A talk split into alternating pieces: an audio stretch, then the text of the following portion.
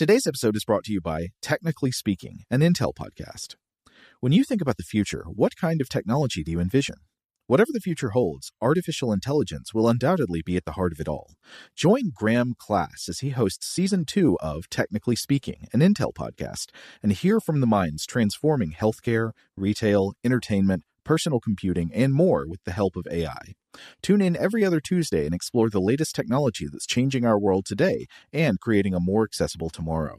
Listen to Technically Speaking, an Intel podcast, on the iHeartRadio app, Apple Podcasts, or wherever you get your podcasts. What's up, this your boy Lil Duval, and check out my podcast, Conversations with Unc, on the Black Effect Podcast Network. Each and every Tuesday, Conversations with Unc podcast feature casuals and in-depth talk about ebbs and flows of life and the pursuit of happiness. Unlike my work on stage, I tap into a more serious and sensitive side to give life advice and simply offer words of encouragement, yet remind folks to never forget to laugh. Every Tuesday, listen to Conversations with Unc, hosted by Lil Duval on the Black Effect Podcast Network, iHeartRadio app, or wherever you get your podcasts. Presented by AT&T. Connecting changes everything. Okay, picture this. It's Friday afternoon when a thought hits you. I can spend another weekend doing the same old whatever, or I can hop into my all-new Hyundai Santa Fe and hit the road. With available H-Track all-wheel drive and three-row seating, my whole family can head deep into the wild. Conquer the weekend in the all-new Hyundai Santa Fe. Visit HyundaiUSA.com or call 562-314-4603 for more details. Hyundai, there's joy in every journey. This episode is brought to you by Navy Federal Credit Union. At Navy Federal, it's been the mission to help the military community for over 90 years. And not just help them, but do everything to make sure they not only grow, but flourish. That's why Navy Federal Credit Union has all kinds of great savings and investment options like share certificates with sky-high rates. So don't hesitate. Start growing your finances today with a variety of savings and investment options. Navy Federal Credit Union. Our members are the mission. Savings products insured by NCUA. Investment products are not insured, not obligations of Navy Federal and may lose value. Welcome to Stuff to Blow Your Mind, a production of iHeartRadio.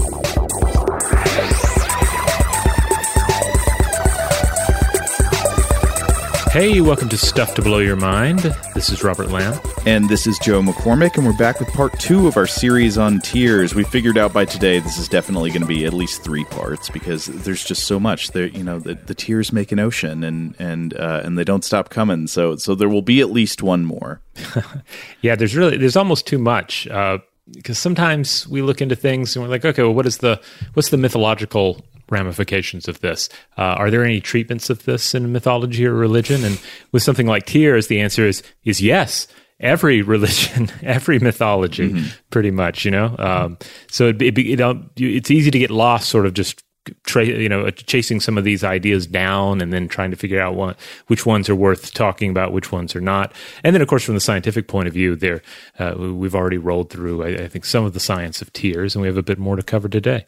Well, we've got a lot more to cover on the science of tears. So in the last episode, we talked about some of the basic, uncontroversial biological facts about tears, you know, like basal tears and reflex tears, what they're made of and how they're secreted from the lacrimal glands and what they normally do. But the big question, the big sort of mystery about tears is this question of human emotional tears. Humans appear to be the only animal that sheds tears as a response to emotional states. And so one of the huge questions is why? What is the biological purpose, and thus what is the evolutionary justification, unique to our species, of liquid coming out of your eyes in response to feeling emotions? As we talked about in the last episode, because this is not a settled question, there are tons of hypotheses that have been put forward over the years. We talked in the last episode about several very unlikely ones. For example, tears being a byproduct of an alleged aquatic ape past for human beings. This is almost certainly not correct because we don't put much stock in the aquatic ape hypothesis. Another one is this idea that maybe tears are somehow derived from a conditioned response of our ancient ancestors to getting smoke in their eyes at funeral pyres after they started controlling fire. There are several reasons we talked about in the last episode why that's probably not correct either.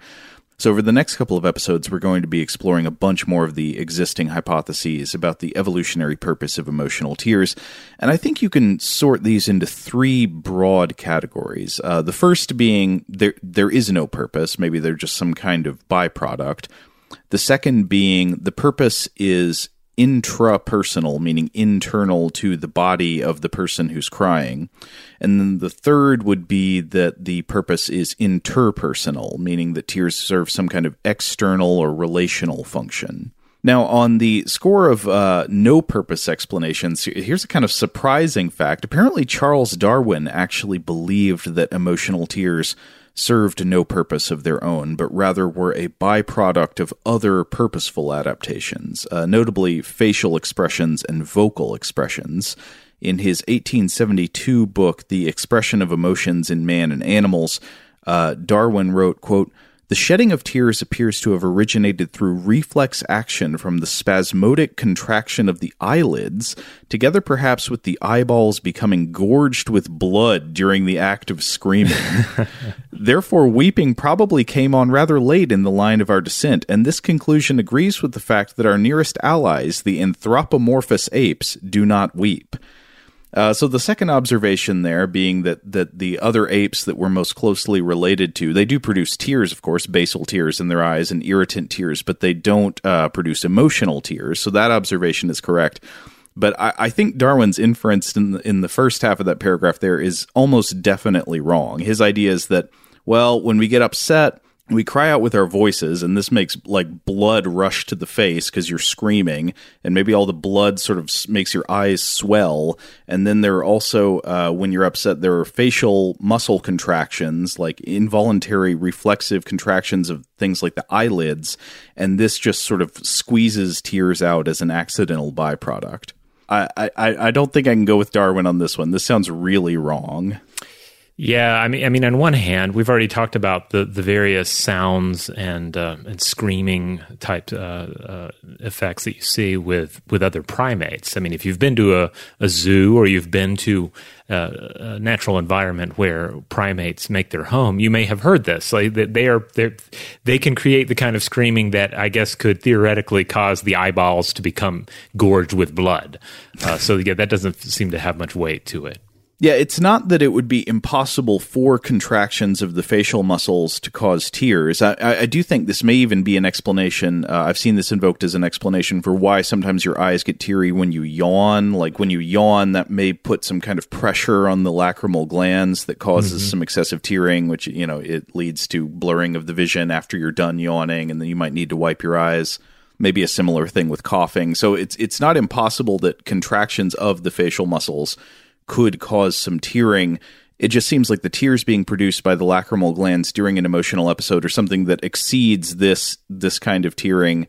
And I don't know. Most researchers who focus on this area really do think that this is not a plausible explanation. It seems pretty clear that tears are a true adaptive trait that serve their own functions and function independently from just the contractions of the facial muscles. Because another question would be like, well, okay, if this is true for humans, how come other like apes that we're closely related to don't also cry when they contract their facial muscles in emotional episodes? Yeah. Like I say, it seems like we have more evidence to the contrary at this point.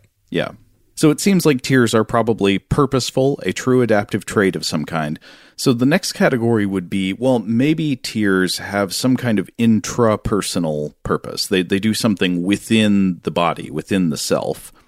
And there are many ways of approaching this, but to cite a characteristic example of this type of explanation, I wanted to look at the detoxification hypothesis. This is one that used to be pretty popular but has really fallen out of favor. Historically, I think this is one of the most popular hypotheses for explaining the function of tears. It was advanced by the American biochemist William Fry in the 1980s. I think it was first published in 1985, I believe.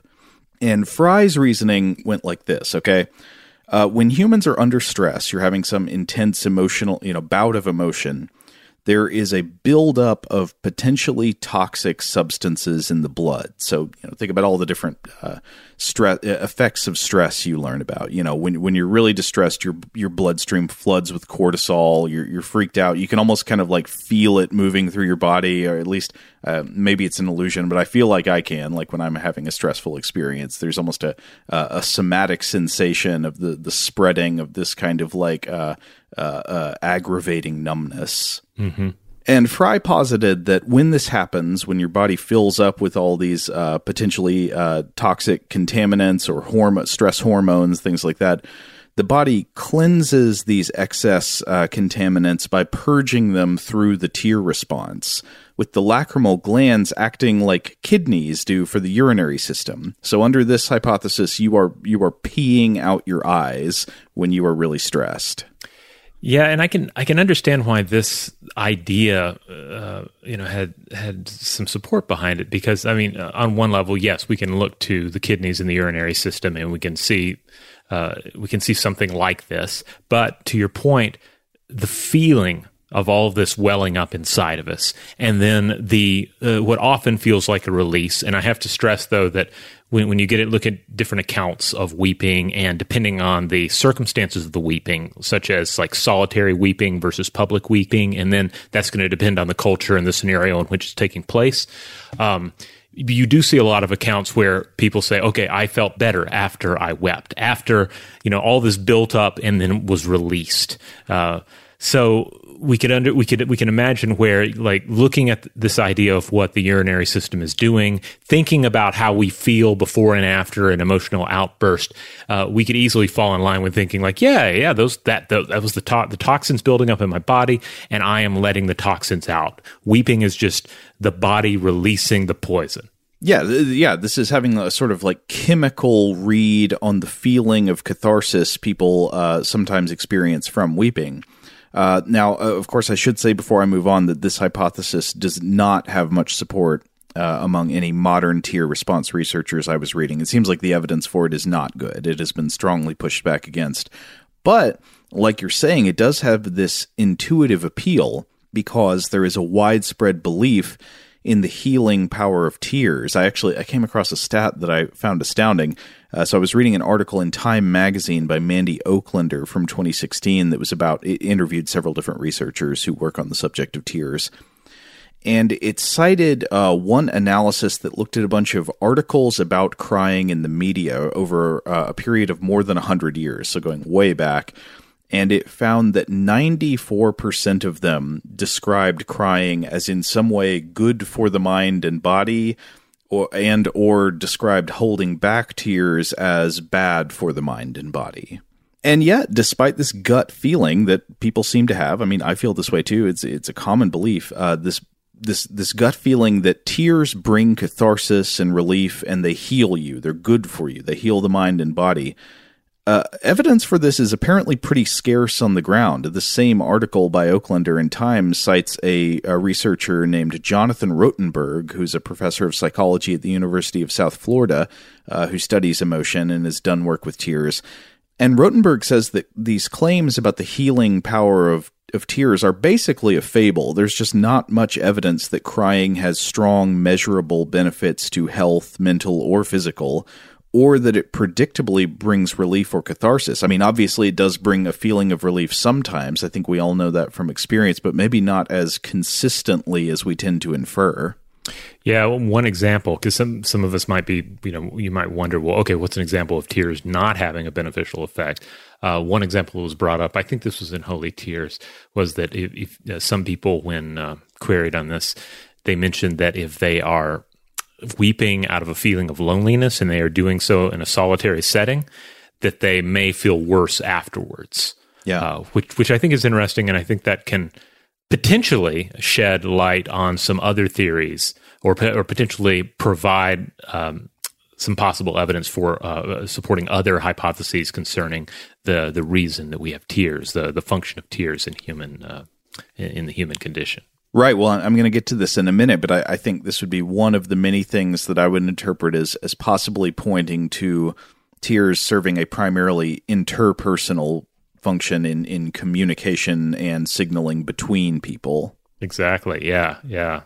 You could interpret it as meaning, well, you know, that you did not feel better because the act of weeping is supposed to be communicating something to another human being. Yeah, and it is supposed to elicit a response from somebody. Yes. But okay, so that addresses the question of like subjective feelings of relief. You know, sometimes people feel feelings of relief after crying. Sometimes people don't. But the other half of this intrapersonal interpretation, you know, does crying do something for you, to make your body better in some way, to give you some kind of internal benefit? The other question would be like, are there measurable ways that crying can be found to improve well-being, apart from just the sort of immediate aftermath where you might feel a feeling of relief or not? What about other types of measures of physical and mental well-being? Well, there was one study I came across that looked into this question, and it was by Hesdorfer, Wingerhoots. That's Ad Wingerhoots, who I mentioned in the previous episode and who will come up several more times in this, and Michael R. Trimble in 2018 called Social and Psychological Consequences of Not Crying, Possible Associations with Psychopathology and Therapeutic Relevance. And basically the authors were trying to look into the question of, okay, so what if you find people who report that they essentially never cried after a certain period in their life? They feel like they either lost the ability to cry or just at some point in their life they just stopped crying and just don't cry anymore. Can we compare their outcomes in terms of standard measures of well-being and social functioning compared to people who do cry on a regular basis? So they interviewed Ozzy Osbourne because no more tears. That would have been good, but no. So they say, quote, study participants included 475 people who reportedly lost the capacity to cry and 179 normal control criers. Applied measures assessed crying, well-being, empathy, attachment, social support, and connection with others. And the authors had hypothesized that people who don't cry would have lower well-being and poor social functioning compared to people who do cry.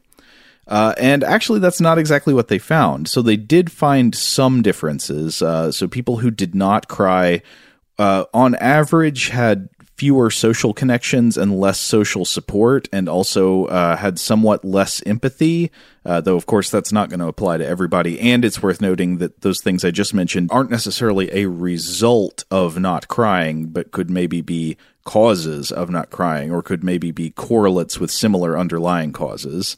But what they did not find was indications of lower well-being. It actually found that people who cry and people who don't cry were about the same in terms of psychological measures of well-being. So, you know, no more measurable depression, anxiety, and so forth.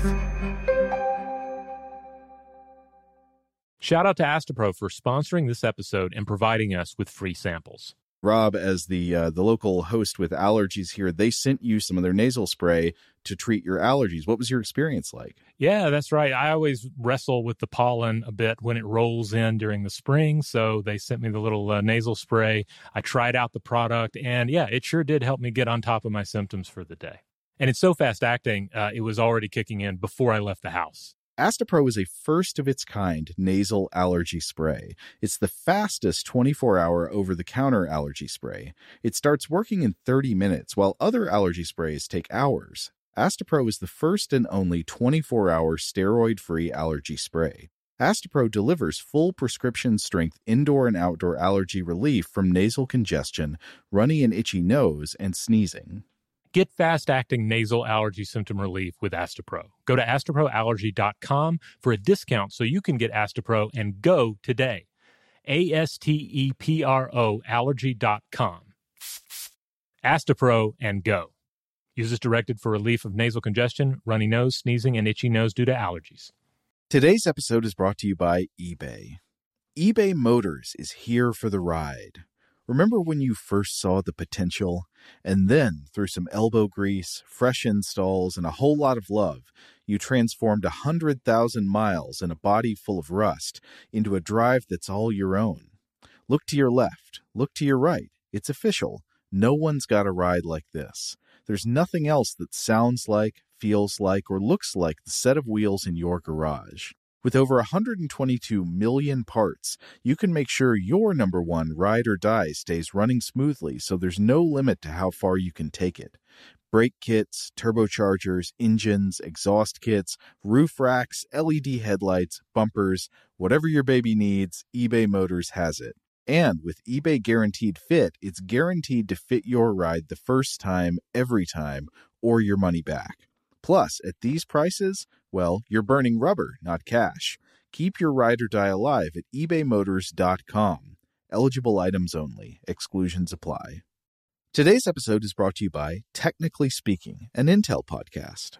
When you think about the future, what kind of technology do you envision? Whatever the future holds, artificial intelligence will undoubtedly be at the heart of it all. Join Graham Class as he hosts Season 2 of Technically Speaking, an Intel podcast from Ruby Studio in partnership with Intel. Explore the future of technology that's rapidly evolving our world today with the help of AI. There's still so much work and research needed to fully understand the power and potential of AI, and Intel is at the forefront of implementing AI in revolutionary technology that's changing the world we live in for the better. In each episode, Graham interviews the minds transforming medicine and healthcare, retail, entertainment, personal computing, and more, while pioneering new uses for AI in these spaces. Tune in every other Tuesday and explore the latest technology that's changing our world today and creating a more accessible tomorrow. Listen to Technically Speaking, an Intel podcast, on the iHeartRadio app, Apple Podcasts, or wherever you get your podcasts. Today's episode is brought to you by Visible. If you haven't heard of Visible, now you have. They're the wireless carrier that's making wireless visible. It's in the name. Get a one-line plan with unlimited 5G data powered by Verizon, just $25 a month, every month, taxes and fees included. Having a one-line plan means you only need you to save. No estranged roommates, exes, cousins twice removed, or AI-powered humanoid robots needed. And because $25 a month really means $25 a month, you can call, text, stream, whatever, as much as you want without worrying about getting dinged at the end of the month. No hidden fees, no surprises. No, really. It's like the old saying goes, you can't judge a book by its cover, but you can judge a company by its name. So spread the word. Tell all your friends there's a wireless company out there with transparency in their name, and they're called Visible. Start saving on wireless today at visible.com. Monthly rate on the Visible plan for data management practices and additional terms, visit visible.com. Now, studies like this don't mean that we can be sure tears serve no intrapersonal purposes. You certainly can't rule it out. Tears may well serve some kind of purpose within the self, within the body. But personally, I've become pretty well convinced while researching for these episodes that the primary adaptive purpose of emotional tears is interpersonal, meaning it's external, it's social and relational, and that tears are primarily for communicating something to and affecting the behavior of other members of our species, other people. Yeah, I after reading through Holy Tears, I also feel like this is a very strong hypothesis in how they discuss the role of tears and religious rites and rituals. But one area that I do have questions about would be the weeping during media, like during a film or something, you know? I wonder if that is the same. Like when we weep during motion pictures, is that a communal experience or is that a personal experience? Are we actually trying to communicate something to other people viewing the film? Oh, well, I mean, it wouldn't have to be intentional on your part. I mean, weeping is often involuntary. It's usually involuntary. So weeping at a movie, I think, could very well be not something you're trying to do because you are intentionally communicating with, say, the movie or with other people you're watching the movie with, but instead it's a standard kind of response to empathetic connection with drama you are seeing unfold, and your brain can't really tell the difference between drama in media versus drama that would be going on with people in your life. Oh. So an adaptation that arises because it's useful with some kind of social signaling function for other people also gets hijacked when you're watching a movie about people. That's true. So basically what we're talking about here would be, it's like the old example of the train coming at the screen and early moviegoers like freaking out, like, the train is approaching. You jump because It is something that it is stimuli that should cause you to jump and run away. But the tearful scene, the emotional scene in a motion picture, that is something that is more subtle, and we're just going to respond to it as if it is something that we should perhaps communally be responding to. Yeah, I think the same way that a scary movie partially simulates the feeling of real danger, or that a romantic movie can cause some kind of romantic arousal. I mean, it's all like there's a vicarious interaction with what's going on in the media as if it were taking place in real life. For a moment, I'd like to come back to something we were talking about earlier, the hypothesis that there is a purging of toxins going on during weeping, because this reminds me of another topic we've discussed in the show before, sweating. You also see some of this line of thinking being employed with sweating, sometimes with exercise, but I've seen it particularly with sauna traditions. Why do people feel better after a sauna? What is a sauna doing? And you do see this. Sometimes there is this argument, well, when you're sweating, you're in the sauna, you're releasing toxins. Mm-hmm. But if memory serves, the situation is, though, when you look at like how much is shed via sweating versus how much is truly shed via urination, there's just a huge gulf between those numbers. So it doesn't really match up, but it becomes difficult to untangle this knot, concerning how much is purged via sweating, how much would need to be purged to make a meaningful impact on your physiology, and how much we feel or believe we have purged having gone through the experience. It's funny. I'm also skeptical of the idea that this is why people feel a relief in after sweating or being in the sauna. I would expect probably it has more to do with, I don't know, the pleasurable hormones that people get after, exercise or something like that, maybe endorphins or something of that nature.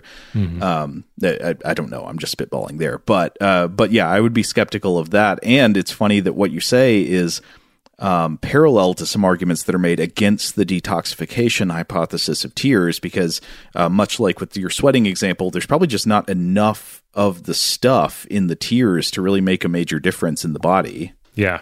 But in the next episode, I think we're going to get more into the direct formulations of some of the main contending hypotheses for explaining the biological evolution of tears. That'll be more in the next episode. But I did want to talk about some broad observations in the idea of tears as an external or interpersonal adaptation, something that serves a relational function. And one piece of evidence that seemed somewhat convincing to me that tears serve an external and communicative purpose is that people just automatically, when they observe tears, interpret them as conveying information about the emotional states of the person who's crying. And it's not just that you look at a person who's crying and you say that person is sad. The tears themselves seem to convey very important information. And this was illustrated in some research I was reading about in a 2010 NPR article by Allison Aubrey called Teary-Eyed Evolution, Crying Serves a Purpose. And this featured an interview with a researcher named Randolph Cornelius, who was a professor of psychology at Vassar College. And I'm citing this research in particular because it came with what I thought was a very useful visual aid. So Cornelius, the psychologist, he is arguing that tears are useful because they convey information, and his research did something pretty clever.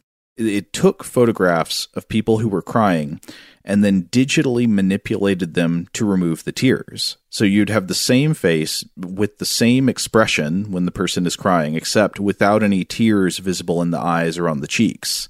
And what the study found is that people rated the same faces without tears as much more ambiguous. People consistently interpret tearful faces as sad, and they interpret them as having stronger emotional value. But people have a lot more difficulty inferring the feelings of those same faces without the tears. And so to quote from Cornelius, as cited in this article, he says, quote, "Tears also narrow the range of emotions people think the models are experiencing. Tearful people are mostly seen as experiencing emotions in the sadness family, sadness, grief, mourning, and so forth." And Rob, once I looked at these images, it really hit home for me because, it'll have two faces side by side. One is a crying face, and the other is the same exact face, but photoshopped to have the tears removed. And the faces without tears, whereas there's like one in the middle of a man crying with tears rolling down his cheeks, and he looks very sad. And in the picture right next to him without the tears, the same expression looks possibly kind of like smug or defiant. Yeah, I thought kind of menacing. Like without the tears, with the tears removed, he kind of looks like he's thinking, I might just beat you up. But in the first one, it's clear this man has been watching a sad football movie and weeping openly. There's one that you shared above this of a child, or I think it's a child, looking up. And with the tears are removed, it seems like they're perhaps just looking at a bird flying through the air. But with the tears, it's like they are looking up at a crucifixion. Yeah, the same face without the tears could be interpreted as kind of like, I don't know, maybe concerned, but also displaying a possibly creepy kind of interest in something. So, at least to me, I immediately from these images can see the informational value of tears. They radically reduce the ambiguity in interpreting somebody else's facial expression. And suddenly you're not wondering, like, what is this person thinking? You immediately read them as kind of sad and vulnerable and helpless and not dangerous. Whereas the same face without the tears is like, I don't know what's up with this person. Now, of course, this all becomes more complicated when we think about some of the exceptions to this rule that pop up, regarding why the person could be teary-eyed. Perhaps they have some sort of a tear gland situation going on, or perhaps there is some sort of irritant in the air. Something of that nature. Perhaps their sinuses are bothering them, or they just yawned. But if you're just looking at them, you're going to instantly go to that something powerful or bad has happened, and this person may need comforting. This got me thinking about another way that tears might work. This is not something that I found advocated in any research, though somebody might have put this forward, and I haven't read about it yet. But this would be the idea that what if tears are useful as an honest signal of emotions that could have evolved as a response to the evolution of deceit? So what I'm imagining here is, humans are complex social animals managing complex social relationships, and human brains are complex enough that humans can lie about what they feel, and they can lie about who and what they care about. But because tears are difficult to fake, I wonder if maybe tears evolved as an honest signal of our true motivating feelings, who and what we actually care about and how we feel about things. And thus I wonder if possibly in that way they could be adaptive because they make us more trustworthy. A person who cries about something is less likely to be lying about what their feelings about that thing are. This, of course, makes my mind instantly go to actors, but that's kind of a whole discussion in and of itself, because you get into how is the actor summoning the tears? Are they engaging with actual tearful memories, or a deep reading of the script and so forth? But ultimately, the result is when you watch a film and the actor is summoning tears, it makes anything that's going on the screen more believable. Yeah. No matter how poor the screenplay, no matter how weird the lighting, if the actor is summoning actual tears in their performance, like that gives it a leg up. Yeah, and I think it's worth noting that some people can cry on command, but most people would have a hard time doing that. Like, it's not easy to do. Mm-hmm. Unless you have that chunk of onion in your handkerchief, right? Is that the old actor's trick? Yeah, I guess so. So yeah, maybe it has something to do with the evolution of deceit. But anyway, that's just sort of like a weird thought that popped into my head. Maybe that'll connect to some of the hypotheses that we discuss in more detail in the next part. But I wanted to talk about another study that was interesting about ways that tears might be useful for interpersonal signaling and behavior manipulation. And this would be something that's not focused on conveying information that's perceived consciously, like what we were talking about with looking at tears on people's faces a minute ago. This would be operating at a subconscious level on the basis of chemical signaling or chemosignaling. This next example is also good because from what I can tell, this is a study that led to some maybe very misleading headlines in popular coverage. But anyway, so some studies in mice have found that behaviorally relevant chemo signals in tears, so these would not be emotional tears because mice don't shed emotional tears. These would just be regular basal or reflex tears. These chemo signals in mice include pheromones that, for example, can do things like make male mice more attractive as mates, or there can be chemo signals in juvenile mice that prevent adults from attempting unwanted mating behaviors with those mice, so that they can have kind of discouraging unwanted behaviors in other mice. And picking up on that research, there were some scientists who in the year 2011 looked into whether there could be similar chemo signals in human tears. And so this led to a study by Shani Gelstein et al. Published in Science called Human Tears Contain a Chemo Signal.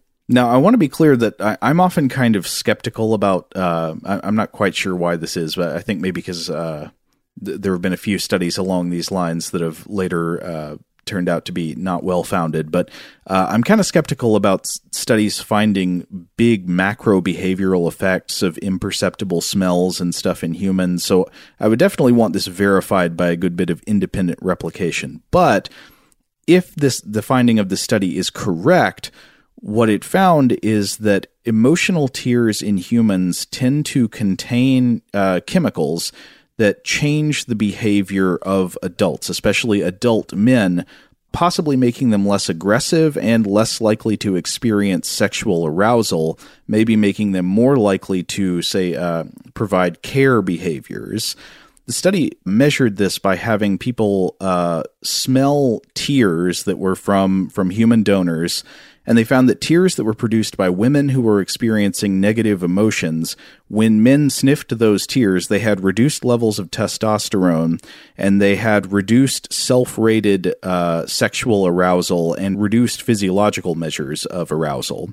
And so what some headlines did with this is basically they went with like the sexual angle and said that, tears will make you less attractive. Yeah, that feels like a very specific misread of what they're trying to say here.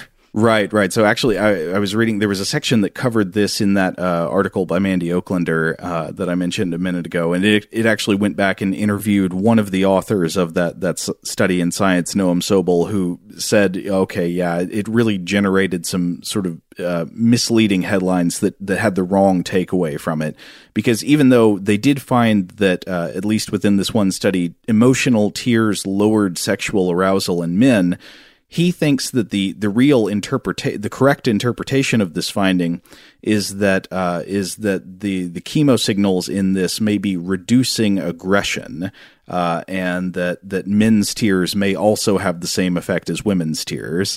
And so the main takeaway would not be that like tears are unattractive. It would be that like tears, if this finding is correct, serve to sort of like put other biological drives on hold and sort of put the men who smell them into a kind of caregiving mode. Now, one possible issue that this raises for me, though, is that tears are also shed in rage. You know, so sure. One can easily imagine a scenario where if one warrior is coming at another, and one warrior their eyes are streaming with tears and their face is snarling like a beast, and they're coming at you with battle axe. Does that mean the other warrior is going to suddenly let their guard down and have this emotional outpouring for the other warrior because tears are present? That doesn't really match up for me. No, and it sure, if it does work this way, it certainly wouldn't be that deterministic. It would just be an influence, not like a overriding every other consideration a person could have. Mm-hmm. Though, I mean, I would say that you can imagine even in a context of people, of warriors and killers, it seems harder to enact violence maybe on somebody who is crying. Like crying does serve pretty often to sort of neutralize aggression. Yeah, but then again, I guess we have to remember that it does not occur in a vacuum. Like we have the human facial communication array. We have body posture, and that is also augmented by use or non-use of tools and weapons. Like there are a number of other signals that would be in place in addition to the tiers, even if the tiers had this ability to augment what's going on with our facial features. Yeah, I mean, we're constantly processing all kinds of signals and information. Tiers would be one input among many. They might have an influence in one way, but you might be able to ignore that influence if you've got strong motivations. In all of this, I can't help but be reminded of an old Halloween Disney cartoon. Perhaps you've seen it, in which there is a rampaging gorilla, and Donald Duck is there, and the Huey, Dewey, and Louie are there, and they're running around being chased by this gorilla. They're able to eventually subdue the gorilla using tear gas. Tear gas, of course, does not have an emotional context. It is an irritant.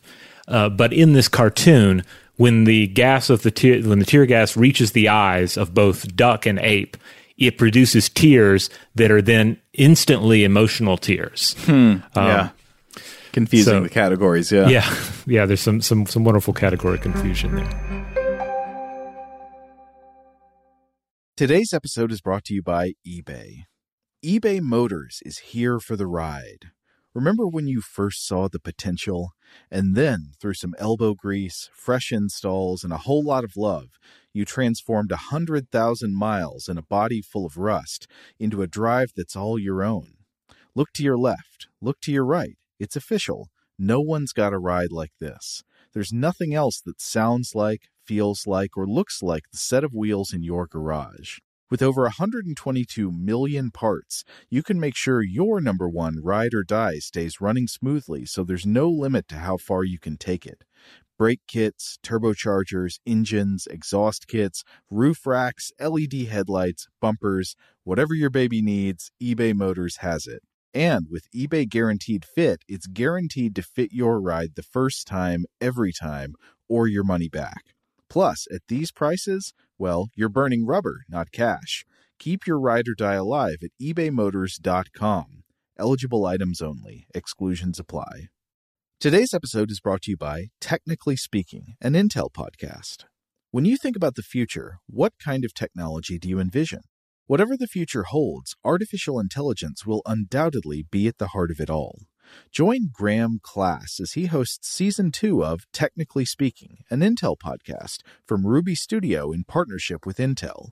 Explore the future of technology that's rapidly evolving our world today with the help of AI. There's still so much work and research needed to fully understand the power and potential of AI, and Intel is at the forefront of implementing AI in revolutionary technology that's changing the world we live in for the better. In each episode, Graham interviews the minds transforming medicine and healthcare, retail, entertainment, personal computing, and more, while pioneering new uses for AI in these spaces. Tune in every other Tuesday and explore the latest technology that's changing our world today and creating a more accessible tomorrow. Listen to Technically Speaking, an Intel podcast, on the iHeartRadio app, Apple Podcasts, or wherever you get your podcasts. Today's episode is brought to you by Visible. If you haven't heard of Visible, now you have. They're the wireless carrier that's making wireless visible. It's in the name. Get a one-line plan with unlimited 5G data powered by Verizon, just $25 a month, every month, taxes and fees included. Having a one-line plan means you only need you to save. No estranged roommates, exes, cousins twice removed, or AI-powered humanoid robots needed. And because $25 a month really means $25 a month, you can call, text, stream, whatever, as much as you want without worrying about getting dinged at the end of the month. No hidden fees, no surprises. No, really. It's like the old saying goes, you can't judge a book by its cover, but you can judge a company by its name. So spread the word. Tell all your friends there's a wireless company out there with transparency in their name, and they're called Visible. Start saving on wireless today at visible.com. Monthly rate on the Visible plan for data management practices and additional terms, visit visible.com. Okay, picture this. It's Friday afternoon when a thought hits you. I can waste another weekend doing the same old whatever, or I can conquer it. I can hop into my all-new Hyundai Santa Fe and hit the road. Any road. The steeper, the better. Because my all-new Santa Fe is available with H-Track all-wheel drive, so I can hit the trail without a worry in the world. Heck, with 3 rows and best-in-class rear cargo space, I can pack the whole family in with all our gear. We've got available dual wireless charging for our phones, so we'll never lose touch with civilization, and we won't lose touch with the primordial power of Mother Earth. So which is it? Waste the weekend or do something a little more epic? And conquer it in the all-new Hyundai Santa Fe. Visit HyundaiUSA.com or call 562-314-4603 for more details. Hyundai, there's joy in every journey. So anyway, I'm not sure what I think about the idea of tears as chemo signals, though I do feel pretty well convinced that they're some kind of signal, and it might be a signal of the more straightforward kind that we were talking about before, where observing them has some pretty reliable cognitive effects. People see the tears and react in a certain way, and there are some indications also that that tears may be emotional tears may be specially designed to be seen. Like I was reading in one of these articles, a finding that has alleged that emotional tears tend to contain higher protein content than just like basal or reflex tears. Though that I'm not sure how well that finding holds up, because I might have read that had been contradicted as well. But if that is the case, one hypothesized explanation for that is that the additional protein content of the tears causes them to be thicker, meaning that they take longer to roll down the cheek. So emotional tears, if this is true, would be more visible than just, say, like your eyes overflowing with tears because they're irritated. Those thinner tears might just sort of wash away, whereas the thicker emotional tears hang on the cheek and sort of stick to your skin, and other people can see them more easily. Now, this is very interesting because it brings to mind 2 different things. One, what happens when there is a makeup of some sort in place on the face. And you can see this, across the spectrum, any kind of makeup that might be worn on the face, especially for some sort of ritual scenario. And then if there's weeping, it has the potential to make the tears all the more apparent. Mm-hmm. This also reminds me of something I was reading in Holy Tears. Apparently, there have been accounts there are various accounts of weeping blood. In cultures, and there's this possibility that there are some mourners that have been reported to have engaged in rituals in ancient Turkey where they would score their faces during the ritual or before the ritual, and anyway, the result would be that you would have blood and tears mixed together, thus sort of augmenting the tears with blood. And or the reverse, augmenting the blood with tears, causing this increased flow. Well, yeah, and playing on the intuition that tears are meaningful, and they're meaningful if they are seen. They're meant to be visually seen. And of course, the one way to hide them is you do your crying in the rain, right? Like in the Everly Brothers song. Oh, okay. There's one observation that I came across that struck me as really interesting. This was not from a scientific study. I actually just heard this in a video I was watching. So Vox has a video series called Glad You Asked that's hosted by somebody named Joss Fong, and they had an episode on tears, and there was a part in the episode where somebody observed that tears are the only body fluid that doesn't tend to gross other people out. And that struck me as really interesting. So the idea of getting somebody else's urine or feces, blood, sweat, spit, mucus, etc., getting any of that on you, most of the time people would find all of these options disgusting. The suggestion here is that tears are the only fluid secreted by the body that doesn't usually provoke a disgust reaction in others. And I don't know of any empirical research to back up this observation. It might exist, but it does ring true to me, and it strikes me as notable. Yeah. It's hard. It's hard to reflect on any actual experience with that. I feel like any time that I've gotten, say, my son's tears on me, it's almost always been, if they're emotional tears, then there's going to be mucus as well, Right. So in that case, it's like, yeah, I probably need to change shirts. But once you're a parent, you get all kinds of fluids on you, and that just, I think, Oh yeah, from urine and everything else. But I guess with the tears, I can understand that. Yeah, I can certainly match it, especially when I think about the time that he shot tears into my mouth. By virtue of his tear duct situation at the time. Yeah, I was not. It was more interesting as opposed to a gross out moment. I also was looking around because I was thinking, well, maybe there's some notable exception in human culture. And I thought I had some flag came up in my memory of some faint example of something where maybe tears had some sort of a negative connotation, maybe involved with, say, like, the purging of bodily energies or the imbalance of energies. But I couldn't find anything. Maybe I'll find something and we'll share it in the future. But it does seem to be pretty universal. And even then, it would not, I don't know if it would necessarily be that the tears themselves have any kind of unclean aspect to them. It would be something about like the deeper body or or some sort of alleged energy system of the body.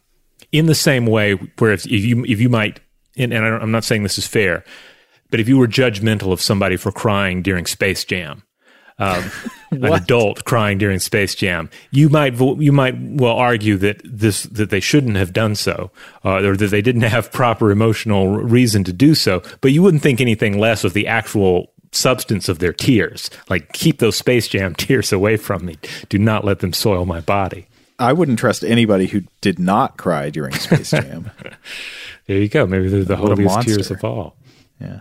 As long as we're off the subject and reaching the end of the podcast, what do you make of old Pinhead saying, no tears, it's a waste of good suffering? I always felt that save your tears. Yeah, I always felt like that was a bit off brand. Like, what are you expecting to happen? Like, I thought pain and suffering was your whole bag, but suddenly, like, crying's not allowed.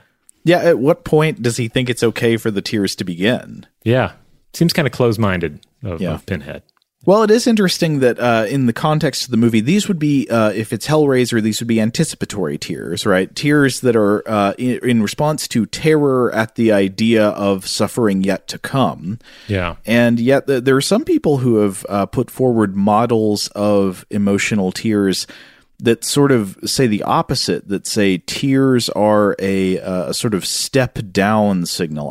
I'm not sure I'm convinced by this, actually, but it at least has been alleged. I could imagine a scenario where, if you're going to think long and hard about the Cenobites of Clive Barker's Hellraiser, you could say, well, they're all about actual senses of pleasure and pain, and therefore the emotional context of pleasure and pain might be completely lost on them. Because they're all about, like, sticking hooks in things and so forth, and the tightening of leather. Not so much about anticipating the pain or reflecting on the pain. So I don't know. Now I'm backtracking. Maybe it is totally on brand, but maybe it would have been more impactful if Pinhead had said something like, just to express that he doesn't even understand what's happening. What are you doing? Why is there liquid coming out of your face? Liquid shouldn't be coming out of your body unless it is a response to direct physical stimuli. Since I mentioned it, I figured I might as well explain the idea of the sort of step-down theory of tears. So I was reading about this in an article in the Washington Post from April 2016 by Miri Kim called The Science of a Good Cry.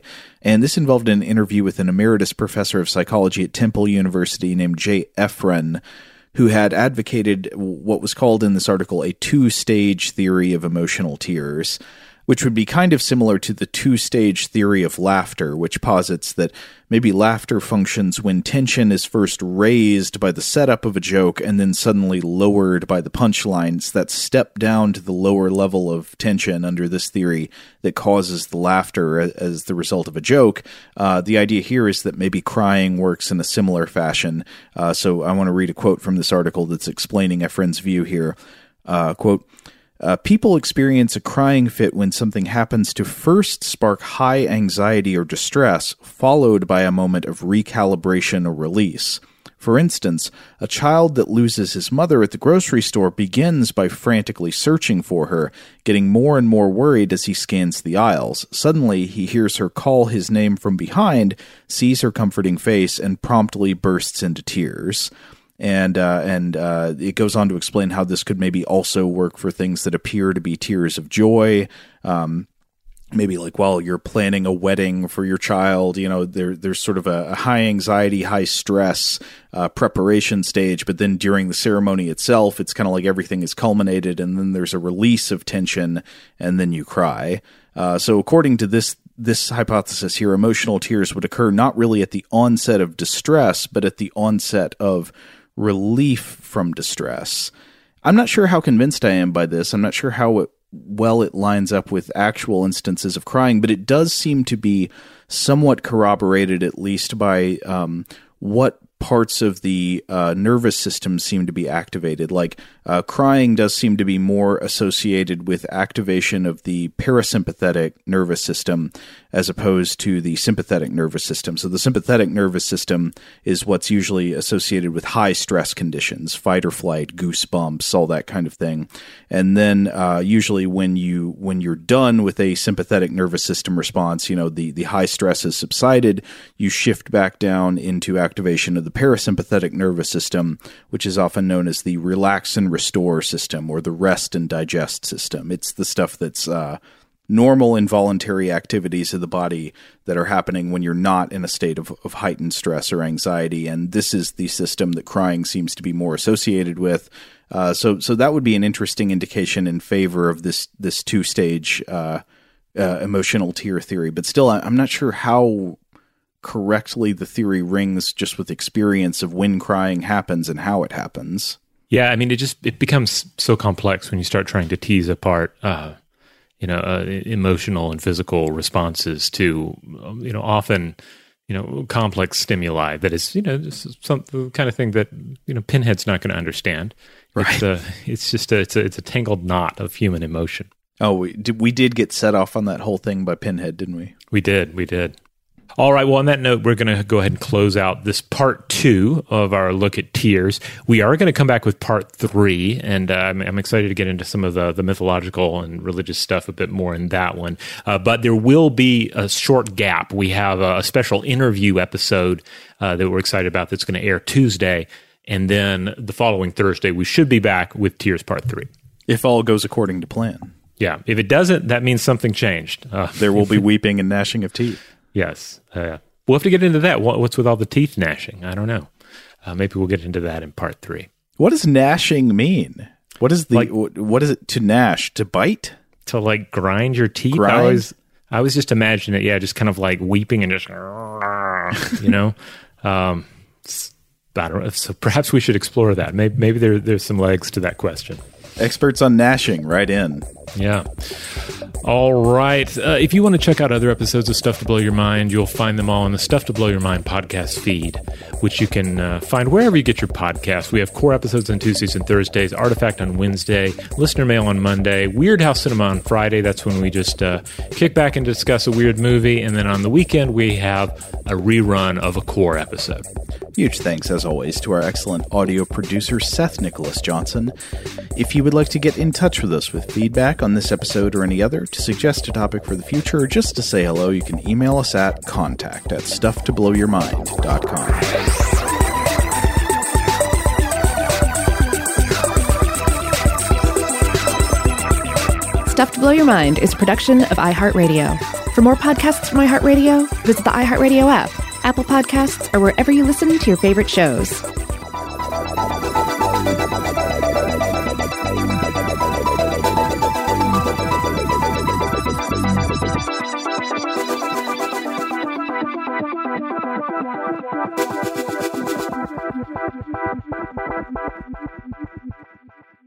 Today's episode is brought to you by Visible. The future of wireless is here, and it's transparent. Switch to Visible, the wireless company that makes wireless visible. Get a one-line plan with unlimited 5G data powered by Verizon, just $25 a month, every month, taxes and fees included. No hidden fees, no surprises, no, really. What are you waiting for? Get with the times and switch to Visible at visible.com. Monthly rate on the Visible plan for data management practices and additional terms, visit visible.com. Rev up your thrills this summer at Cedar Point on the all-new Top Thrill 2. Drive the sky on the world's tallest and fastest triple-launch vertical speedway. And now, for a limited time, get more Cedar Point fun for less with our limited-time bundle for just $49.99. Get admission, parking, and all-day drinks for one low price. But you better hurry, because this bundle won't last long. Save now at cedarpoint.com.